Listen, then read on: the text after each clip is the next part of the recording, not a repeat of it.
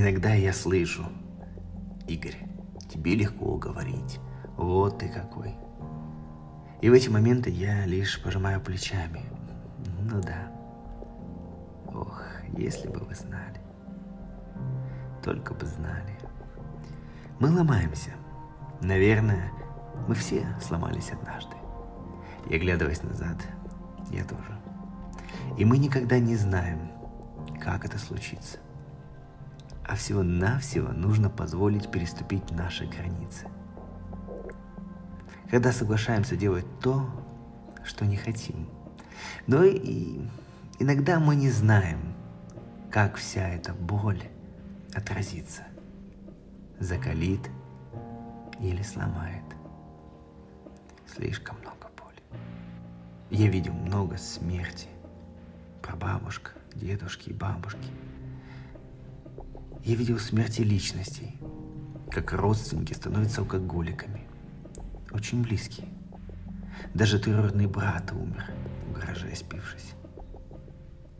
Издевательства учителей надо мной, когда они называли меня идиотом, ставя тройки и двойки. Помню, как стоял перед дверью квартиры и молился, чтобы папа не было дома, хотя бы до вечера.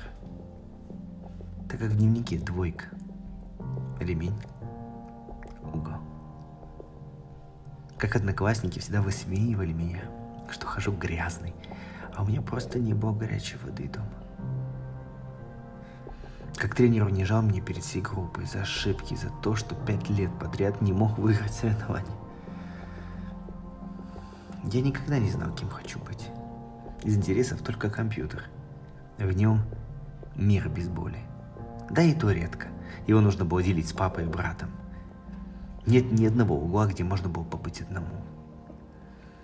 И это просто невыносимо, когда ты не можешь купить ничего в школьной столовой и притворяешься перед друзьями, что просто не голоден.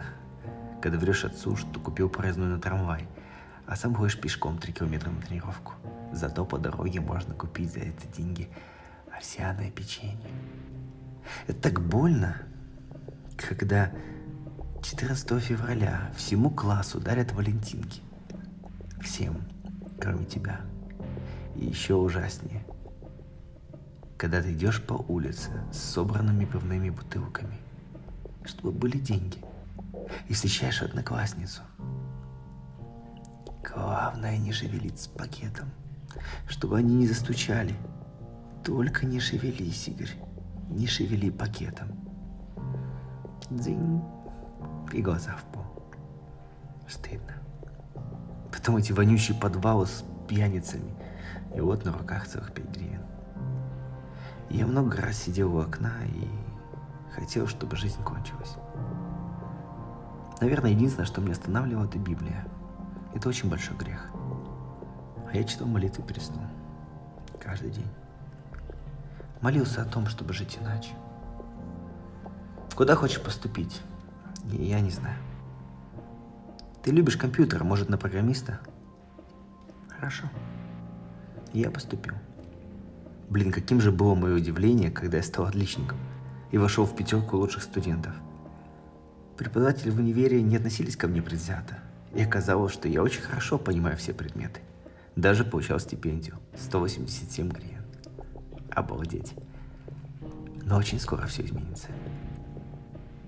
Я стану изгоем и там. Я больше не захочу учиться, потеряв всех друзей и отношения с отцом навсегда. Конец первой части.